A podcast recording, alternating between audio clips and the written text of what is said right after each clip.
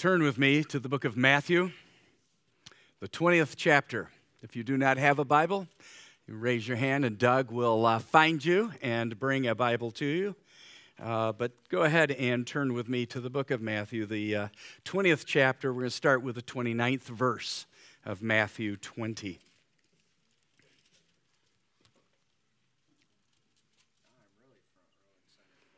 You are.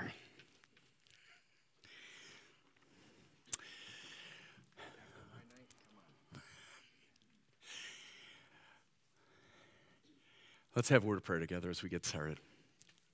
Heavenly Father, uh, we just pray uh, for this part of the walk as we are on the death march with Jesus, um, um, joyfully accepting the sufferings of Christ, realizing that the sufferings of Christ that are still lacking are the privilege and honor that we get to walk in the footsteps that you have put in front of us.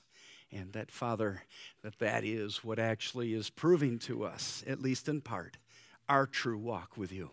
Father, continue uh, to lead us so that today we'll have true sight in our hearts. We love you and we trust you in the precious name of Jesus. Amen as we go on this walk together, uh, we realize, and, and for a pastor, uh, it's, it's always very humbling to realize that, uh, that there is something that, that a pastor cannot do. And uh, I know that the Apostle Paul prayed about this in uh, Ephesians 1 when he said, you know, that the eyes of their heart will be enlightened. Um, I could tell you a lot of truth from God's Word. I can share my own heart with you of what I have seen true. But there's a point in time when your heart has to open up and has to see Jesus for who he really is so that your life can be changed and transformed from the walk that you've been on since the day of your birth, a walk that has been away from the Lord, to a walk that is walking um, in, in concert with him, being drawn by his heart to live a life that's impossible without Him. You have to have true sight. Your, li- your heart has to be opened up to true sight. And what a great example of this in the passage that we are reading here together today. Uh, as, we talk, as, as Jesus was walking along uh, to Jerusalem. And along the way, if we realize that he has come down from Galilee and has walked alongside of the Jordan and now has crossed the Jordan and has walked five miles west of Jordan to the city of Jericho, which is hugely significant if you know the history of God's Word. And so, why don't we read these uh, few verses together as we see an encounter that he has along the way? It's starting the 29th verse of Matthew 20. As Jesus and his disciples were leaving Jericho, a large crowd followed him. Two blind men were sitting by the roadside, and when they heard that Jesus was going by, they shouted, Lord, Son of David, have mercy on us. The crowd rebuked them and told them to be quiet, but they shouted all the louder, Lord, Son of David, have mercy on us. Jesus stopped and called them. What do you want me to do for you? He asked. Lord, they answered, We want our sight. Jesus had compassion on them and touched their eyes. Immediately they received their sight and followed him. Now, this passage parallels two other passages. Uh, the book of Mark, the 10th chapter, the 46th through the 52nd verse, and Luke 18 uh, the 35, uh, 35th through the 43rd verse. You know, sight has, has been an interesting thing. Um, I remember as a kid growing up, uh, I heard a song by a, by a uh, singer by the name of Johnny Nash that said, I can see clearly now, the rain is gone. I can see all obstacles in my way. Gone are the dark clouds that had me blind. It's going to be a bright, bright, sunny day. Such a good picture of salvation. such a great picture of the fact that every single one of us were born with obstacles in our life, things that kept us from seeing Jesus clearly. And yet, because of salvation, the blinders have been taken away.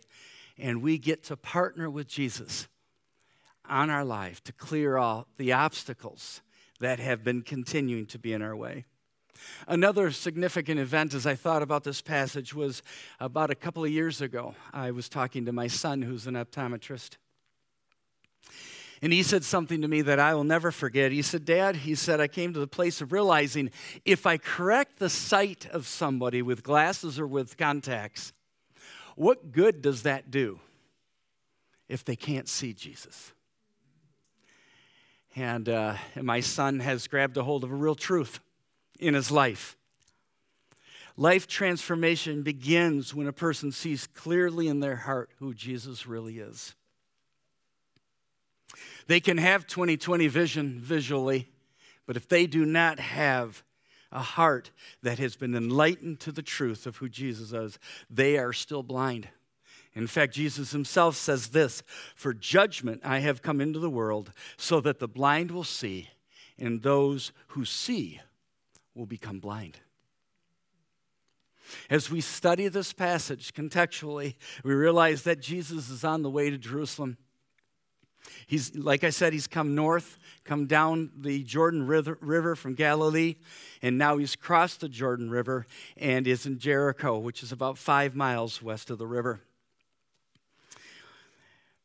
In verse 29, it says that as Jesus and disciples were leaving Jericho, now, if you're a study of God's Word and you've actually done some cross reference study, you realize that, um, that in this passage, um, it, in the two parallel passages that it goes alongside, it says that they were, um, that they were come, they came to Jericho.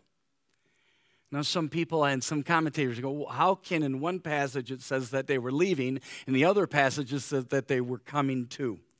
Well, the reason is, um, is probably because of the fact that uh, Jericho has two locations. There is the old ruins of Jericho that uh, were where the Israelites had. Um, uh, had destroyed on God's command when they crossed the Jordan, similarly to where Jesus crossed in Joshua 6. And then the rebuilt Jericho was, if you remember, um, uh, the city after it had been destroyed was cursed uh, by God and said that if anybody rebuilds the city, they will lose a son on the rebuilding of the, fo- of the foundation of the walls and will lose another son on the setting of the gates. And that's exactly what happened in 1 King 16 when Hiel of Bethel rebuilt uh, the, uh, the city. And so there are two locations of Jericho today, and that is why in um, uh, in these sites that, um, that one, one could say that he was leaving, and the others, too, could say that he was coming too. And so they're not contradictory, uh, they're actually showing from their own vantage point. And if you remember, in, in reviewing of Scripture, um, it's always important to realize that, that the prophets, through the Holy Spirit, were recounting what they saw when they were with Jesus. And so uh, forensics would tell you that actually these aren't contradictory statements, but they're actually proof to, so, to say that they're actually um, true profession without corrosion, without uh, you know, collaborating together on saying, well, you say this, we'll say this. They did not. They only said what they saw, and they were truthful. And so when we think about Jericho, uh, we think about the fact that um, it, re- it re- represents a truth. And that is that if we're going to walk into the true sight, one of the things we have to realize is that we are all have been cursed from our birth. Just like Jericho, we were cursed by sin. Amen? I mean, we've got to know that. But the problem is, is that if you got caught up in the curse, you can get caught up in the attitude of the fact that, and I've heard people say this I have done too many bad things for God to save me or even to care about me. Or, I've even heard this if I were going to church, it would probably burn down. You have to understand that pride is the driver of both of those statements. Yes, we have to admit that the true work of the law is to bring us a place to realize that we are cursed by sin and beyond cure. That is what Jeremiah says in the 30th ver- chapter, the 12th verse. Your wound is incurable, your injury beyond healing. Absolutely. It's a truth. And so, to get an idea of this and to get a picture of this, I thought that I would use the whole uh, optometry um, science. And so uh, I have a picture that I want to bring for, uh, to you today. And that is the fact that in the science of the eye, we realize that the picture that we see as it goes through the cornea and the iris and the lens gets flipped upside down. It gets flipped upside down. And, uh, and so my son would, would be up here probably telling you a whole lot more than what I can tell you about this, but I thought this was a simple picture. But that is the interesting thing. The law is holy, and it's true. And its purpose is to flip us upside down from a prideful self righteousness, thinking that we've got this and we can do this on our own, and show us for who we really are to show us that no, the law is not making us holy, it's actually making us honest with ourselves to see ourselves for who we really are, and that is sinful before a holy God. And every single one of us is there. But the interesting thing is this that the brain rein, reinverts that and switches it because I'm looking at Sue right now. Sue's not upside down, she's right side up.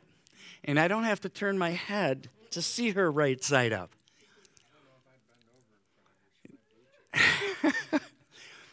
I think this, this truth is amazing in respect to the fact that, and I want you to hear Galatians when it says this Galatians 3 13 through 14. Christ redeems us from the curse of the law by becoming a curse for us. Jesus became our curse. For it is written, Cursed is everyone who hung on a pole in Deuteronomy. He redeemed us in order that the blessing given to Abraham might come to the Gentiles through Jesus Christ, so that by faith we may receive the promise of the Spirit.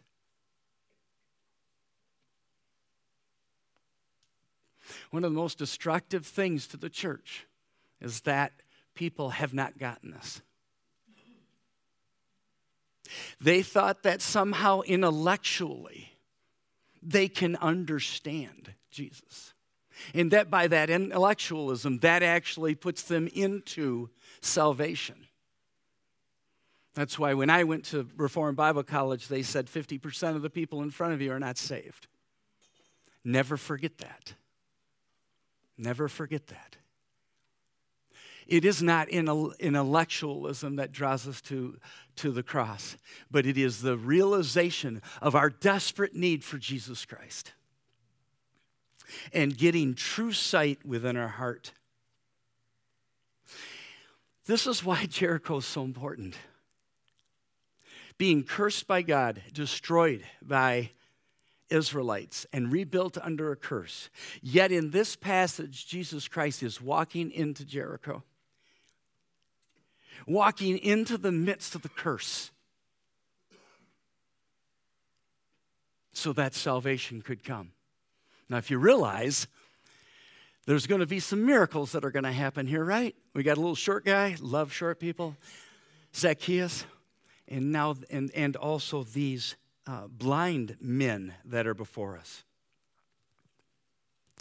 You see, Jesus, by the right of his sacrifice, can walk into any level of curse that you're living out today. He will not only walk into it, but he is able to redeem, restore, and transform the curse into a blessing by the power of his great name and the shedding of his blood. The question is do you believe this? Do you believe this is true? This is what begins to open our eyes to our hearts truly seeing Jesus Christ. Now, there is a difficulty with sight. Or, can I say it another way, a difficulty in believing. See, the, the question is this Is your heart open to the truth that Jesus can change you from the inside out? When everything visible says it's impossible, can you and do you believe in the God of the impossibility? Do you believe in a God that can take impossibility and make it possible? Your pride will not let you go there. Your pride will keep you in the curse. But Jesus said, I have become cursed so that those who are cursed can become blessed. Do you believe that? As we go on in, in, in chapter or in verse 29, it says that a large crowd followed him. Um, you've got to understand there's a crowd building. We're on our way to Jerusalem, right? We remember that on Palm Sunday, there'll be a large crowd of people. Well, what's it building from? One of the things it's building from is because 13 west, 13 miles west of Jericho is, um, is Bethel. And if you remember in Bethel, there was somebody raised from the dead. His name was Lazarus. Jesus' fame was becoming infamous, and people were starting to be drawn to this miracle man. And so um, there was a crowd that was beginning, and it would only continue to to build. In verse 30, it says that two blind men were sitting by the roadside. It's interesting that both Mark and Luke only record one blind man. Uh, in fact, uh, Mark gives us his name, Bartimaeus, which means son of Timaeus. Now, there's t- again, there's two reasons for this. It's not a contradiction. Um, Again, going back to forensic investigation, these men were actually seeing, uh, sharing what they saw through the Holy Spirit.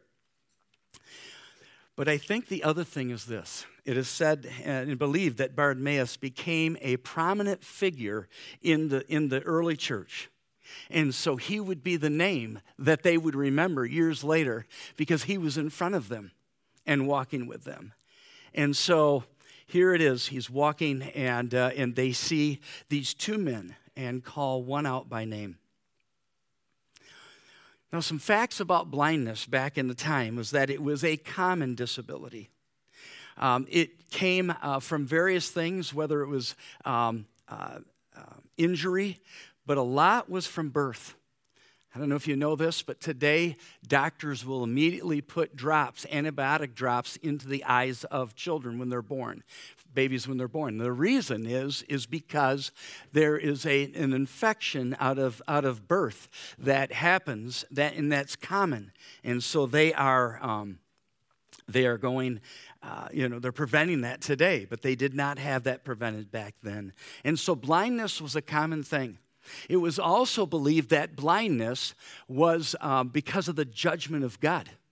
And so blind people were looked down on, uh, and almost like in India, where um, under Hinduism, where they see um, where they see a defect as being the possibility of being leveled up to a higher level, um, and so people who are have injuries and have this type of thing, they're not taken care of by people in India because they don't want to get in the way of what the gods are trying to do to increase the people's position.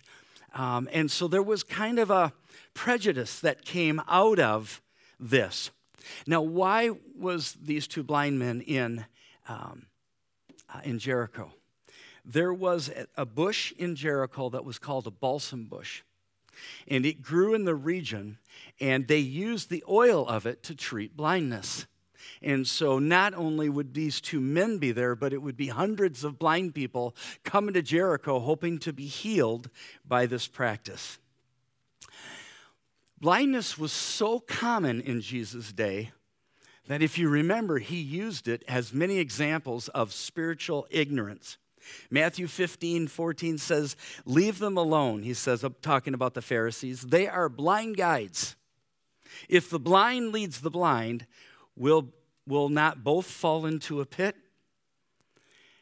And so, blind people, and we know that blind people were considered uh, under judgment because in John chapter 9, the disciples asked when they met the blind man on the road, they said, um, Who is it was that sin, this man or his parents? And so they saw this as common, um, uh, and that it was judgment of God, and, uh, and Jesus saw it. So, but these blind men, uh, we're sitting on the side of the road, verse 30 says, and when they heard that Jesus was going by, they shouted, Lord, Son of David, have mercy on us. Now, the power of this moment doesn't hit us unless we've done the cross references of the other passages, the Mark 10 and also the Luke 18. In, in Luke 18 37, it says these words They told him, Jesus of Nazareth is passing by. Jesus of Nazareth was Jesus' geographical human name. It was the name given by the angels to him, but also the name that was his location. And we know that because it says that somebody uh, once said, Well, does anything good come out of Nazareth? Just like uh, we might know that, uh, like when Saul was introduced to us, right, who turned to Paul, they said that he was Saul of Tarsus. Exactly. Exactly. So this was the name that they were given. But by faith, these blind men saw something that their eyes couldn't see. By faith, they connected the name of Jesus of Nazareth with the Messiah. And they gave him the title that was first given in uh, first or second Samuel 7, 12 through 13. It says that God promised a Messiah through the line of David. He says in these words, as he was telling David about the fact that he would not be building the temple, but that his son would be, Solomon, he says, I will raise up your offspring to succeed you, your own flesh and blood, and I will establish his kingdom. He is the one who built a house in my name, and I will establish the throne of his kingdom forever. Forever. Prophetically talking about King Solomon that would reign on David's throne, but going beyond Solomon to the coming Messiah who would establish the throne forever. And then the angel reinforced that in Luke 1 32 through 33 when he says, He will be a great man and will be called the Son of the Most High. The Lord God will give him the throne of his ancestor David. Your son will become king of Jacob's people forever, and his kingdom will never end. As they saw Jesus for who he was, they did only one thing they cried for mercy. They cried out for mercy. The realization that they had nothing to bring to the table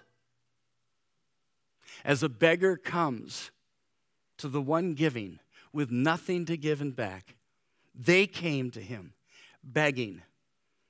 And so they cried for mercy. Have you done that? Have I done that? Have I cried for mercy to God by seeing myself for who I really was?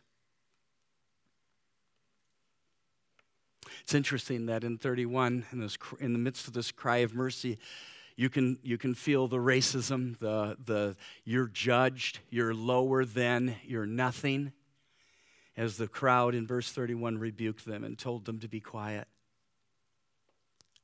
Isn't that amazing? They responded with that kind of attitude. Hmm. Responded out of that hatred. I wonder if we do that today. Do we see ourselves as superior? Do we see ourselves as somebody that has got it all together and less than?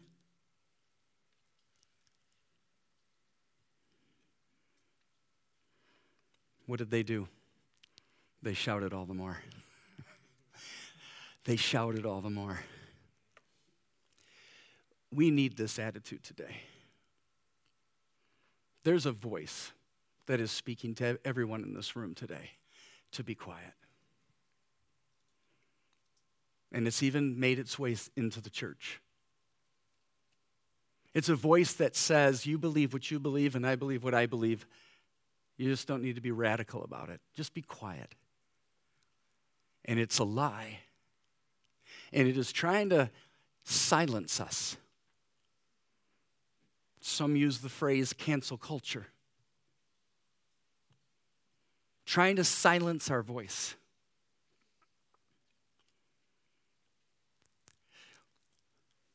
We need to be a church that has true sight, that cries out all the more for the mercy of our God, for his salvation in this world. There's an old hymn that says these words Pass me not, O gentle Savior, hear my humble cry. While on others thou art calling, do not pass me by. Let me at the throne of mercy find a sweet relief, kneeling there in deep contrition. Help my unbelief. Trusting only in thy merit, would I seek thy face, heal my wounded, broken spirit Save me by thy grace. Thou, the spring of all my comfort, more than life to me. Whom have I on earth beside thee? Whom in heaven but thee? The sixth, the sixth beatitude says these words Blessed are the pure in heart, for they will see God. A pure heart is one that the Spirit of God is working on. These men cried out because they literally were men living in darkness, but had seen a greater light.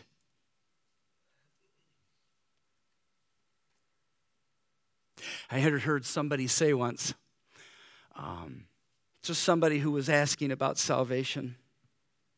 And they said, What must I do to be saved? And this guy said, in such a simple way, he said, Have you cried out to God? And they said, No. And he said, Just cry out to him. Romans 10 13 says these words For everyone who calls on the name of the Lord will be saved. It is pride that stops us from crying out to God. It's pride who holds us back and says, Your sin is too great. It is pride that says, Don't crawl out cry out. It's the most humiliating thing to realize we need to cry to the one who is the only answer. Are you willing to walk into that humiliation to cry out to the Lord? As I was studying, I came up with an acronym that doesn't quite work, but at least in some in, in exact words, but the word pride. People resisting in the light of deadly evidence. Pride. Are we resistant to the call on God? Are we resistant? Now you have to understand something. We don't see it in this passage, but in Mark 10, this blind man, Bartimaeus, when he heard Jesus, when he heard that Jesus was coming by and he cried out, Jesus, Son of David, have mercy on me. Jesus then called out, in this passage, it called out to him. And in the other passages, he actually had some of his disciples go, or some of the people with him, say, Go and get him. When Bartimaeus heard this, listen to me. When Bartimaeus heard this, it says that he threw his cloak aside and got up, got up and went. Now, you, under, you got to understand the significance of that. He threw everything he owned away to go to see Jesus because he saw him for who he was. He threw it all away I don't know if you remember, there's a couple of parables that Jesus talks about. Um, the treasure that was found on a piece of land, and he buried it. The man buried it and went, went and bought the piece of land. The pearl of great price that was found. Is that who Jesus is to us? Is he so important to us that we're willing to throw everything aside? Some of us in this room, he had to bring us to a place where he took everything away from us so that we could see him. But are we willing to throw it all aside? All aside for him. In verse uh, 32, it says, Jesus stopped and called to them, What do you want me to do for you? What do you want me to do for you? I love the question. I love the question because these men had come to a place where they saw Jesus as being the true healer. And they said this We want you to give us our sight. Why? Because they just wanted to be healed? Because they wanted to see who they already saw.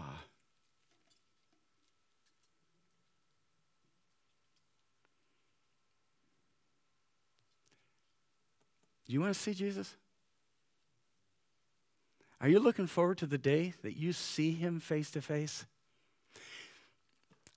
I think most of the time I hear people saying, you know, I want to go to heaven because I want to see so and so, my my my parents, or I want to see my those people that have gone before me. But do I want to go to heaven because I want to see the one who has given me sight? I think it's a great question to ask. I want to see Jesus. The older, the, get, the older I get, the more I'm drawn to that. I want to see Jesus.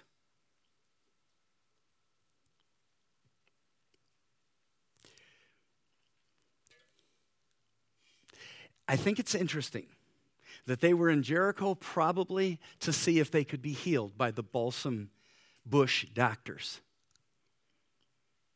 And yet, they realized that Jesus was the true healing. They realized that Jesus was true healing.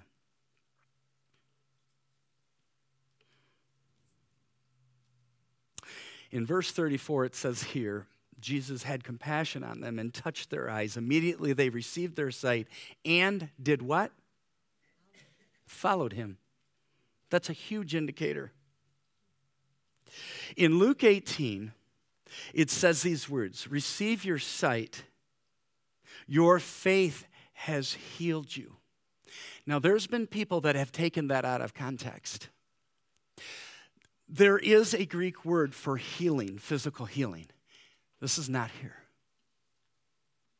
This word, healing, is the Greek word for salvation.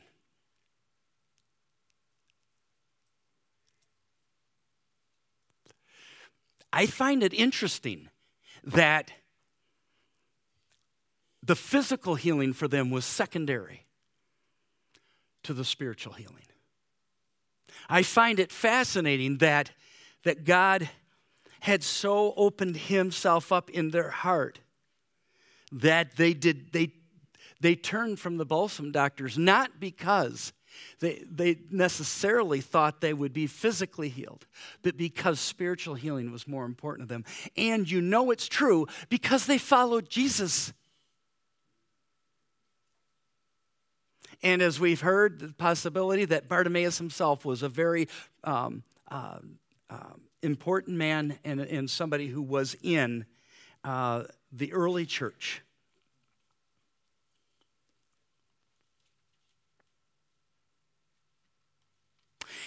I think there's an important thing here.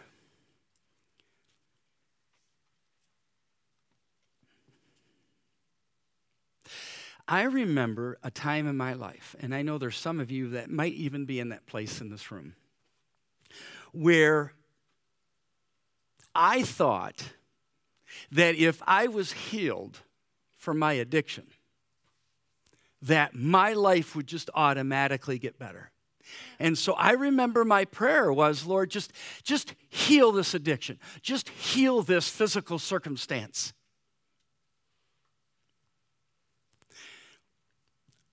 But true healing never came until I realized that real healing is in relationship with Jesus Christ. Amen. Listen to me.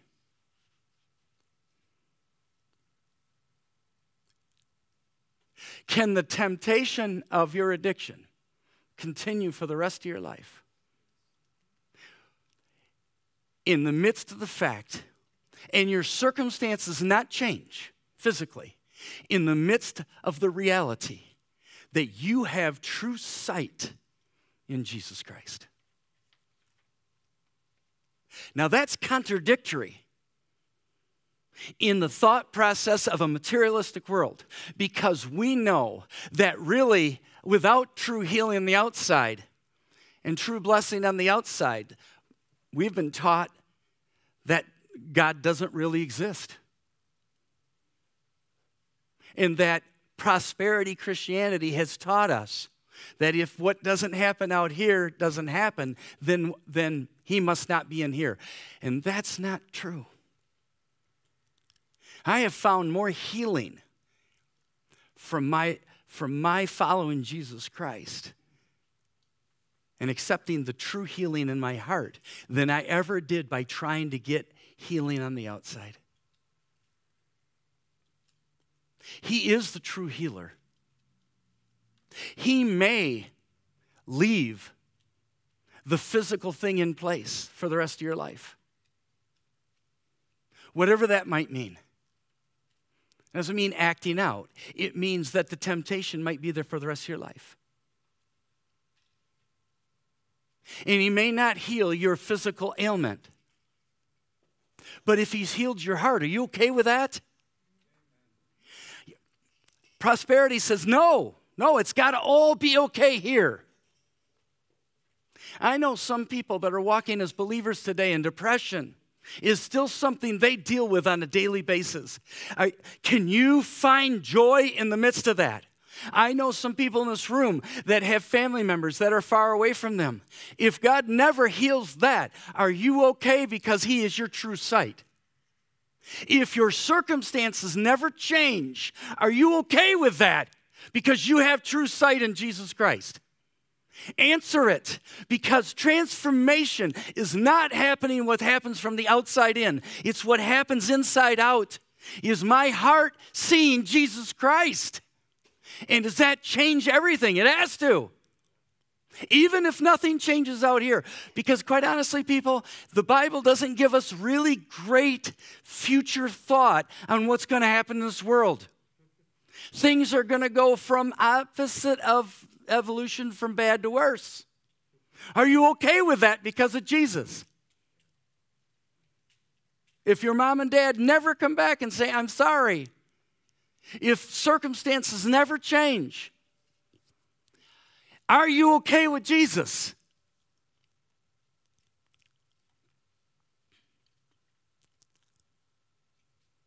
Because faith that heals you is true sight in your heart.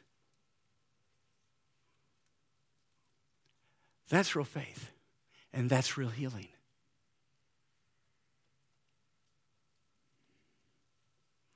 So I hope during this time that you have been able to visualize the two beggars. I hope that you have actually put yourself in their seat on the street of hopelessness, wondering how many more days of blindness we have to go through. And I pray that you're in their place that a bright light has hit your heart. And that that bright light is Jesus Christ. And he has touched your heart to the point that it doesn't matter what happens in this world. What matters is Jesus. We live in a time where blindness is increasing. A famine has hit this land. And it has nothing to do with food, it has everything to do with the Word of God. Some of you know I'm telling you the truth because this is the first time you've opened up the Word since last Sunday. There is a famine in the land and a blindness that's increasing. Unless we as Americans get a vision of Jesus, I fear for the future of this country. I think this passage is significant because it is a picture of what true, sight can be in a person's life. You know, the first thing is the blind men seeing Jesus Christ in their heart cried out for mercy because they saw their sin and they were under the judgment of God according to the law and they needed mercy.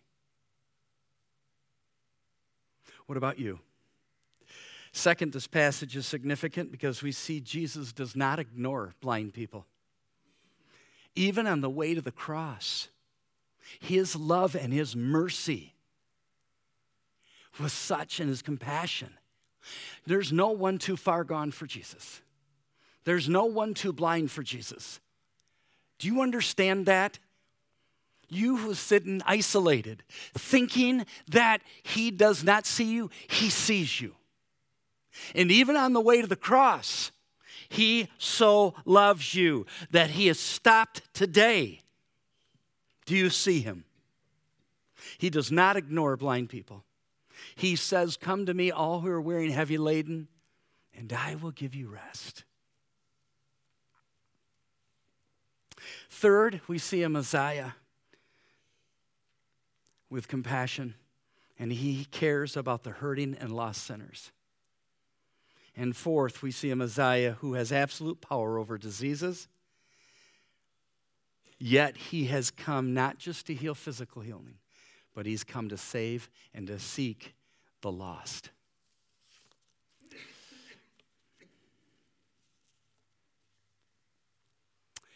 I think these are amazing.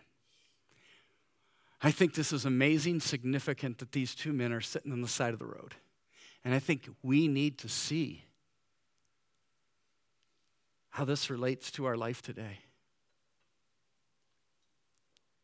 What are steps of true sight for the true God? First of all, here Isaiah 40 said this in the 26th verse Lift up your eyes and look to the heavens. Who created all these? He who brought out the starry host one by one and called forth each one of them by name. Let creation open your eyes to the truth. Second, repent of your turning away. I found it interesting that Isaiah 45 22 says this in the King James Version Look unto me and be saved, all the ends of the earth, for I am God and there is no, none else. And in the NIV, they have translated the look to me to this Turn to me and be saved, all you ends of the earth, for I am God and there is no other. If you see Jesus, repent. Repent. Third, give yourself freely or the freedom to visualize God's call in your life. The world will continue to call you to worry about your existence God calls you to focus on obeying Him. Matthew 6, 31 through 33 says these words So do not worry, saying, What shall we eat, or what shall we drink, or what shall we wear? For the pagans run after all these things, and your heavenly Father knows that you need them. But seek ye first the kingdom and his righteousness, and all these things will be given unto you. Oswald Chambers says this if people, people who cannot visualize God's call will never put down roots where they're planted. Isn't that amazing? You've seen the struggle. So have I. So look to creation, repent, give yourself the freedom to visualize God's call in your life, and fourth, obey your vision. Obey your vision. The Apostle Paul, in talking to one of the king, King Agrippa, said this. This is what his vision was to him as Jesus talking to him says, I am sending you to them to open their eyes and turn them from darkness to light and from the power of Satan to God, so that they may receive forgiveness of sins and a place among those who are sanctified by faith in me. So then, King Agrippa, I was not disobedient to the vision from heaven.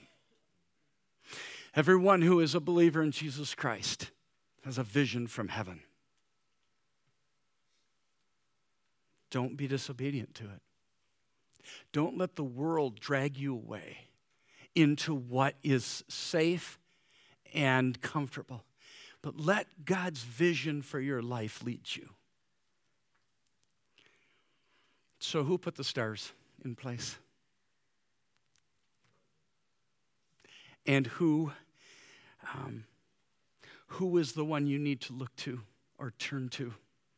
It's Jesus. He is the one that gives you freedom to visualize your life more than what it could be on this earth, to be a life that's called to do what you're doing. Listen to Him. Don't let the things of this world distract you from the call and obey the vision. People, we all do that together. Division Street would not be the same.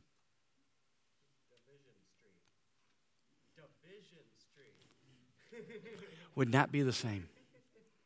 Would not be the same. God's called us here for a reason.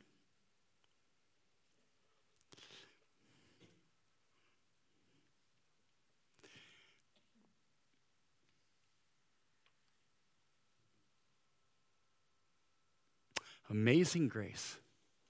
How sweet the sound that saved a wretch like me. I once was but now I'm found, was, Blind. but now I see. Do you? Do you see?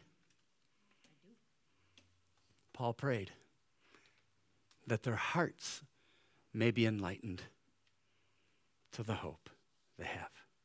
Amen? Amen. Stand with me. Let's pray.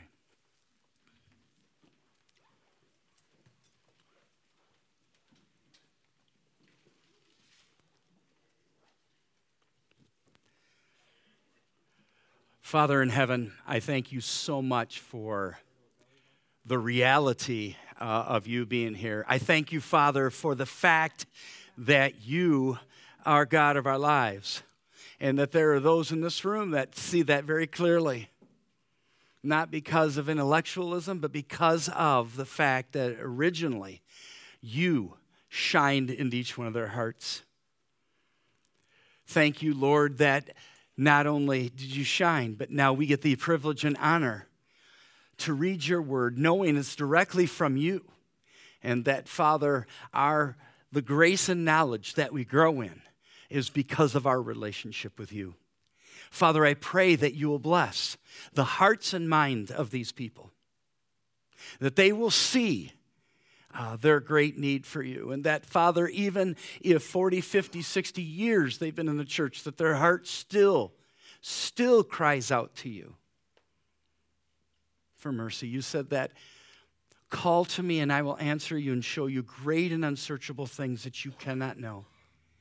Father, let us not look for the things primarily that we can see, but let we look for the things that are only seen through our relationship with you. Bless our hearts today, not to be caught up in. Um, in the things in the walls and in the in, in the the struggles that are going on in front of me right now in our hearts because we are, can't get past the curse but lord may our hearts realize that you as the eye inverts Yes, there's a curse, but as the brain reinverts, that Lord Jesus Christ, you have become our curse so that we could become blessed. That you have become our sin, the one who knew no sin, so that we could become the righteousness of God. Lord, let that reality come to someone today. For Jesus said to, the fair, said to those who were listening, Your righteousness must surpass that of the intellectual righteousness of the Pharisees. Let it be the revelation righteousness in Jesus Christ that changes each of our hearts. We love you and we trust you. In the name of your Son, Jesus, I pray. Amen.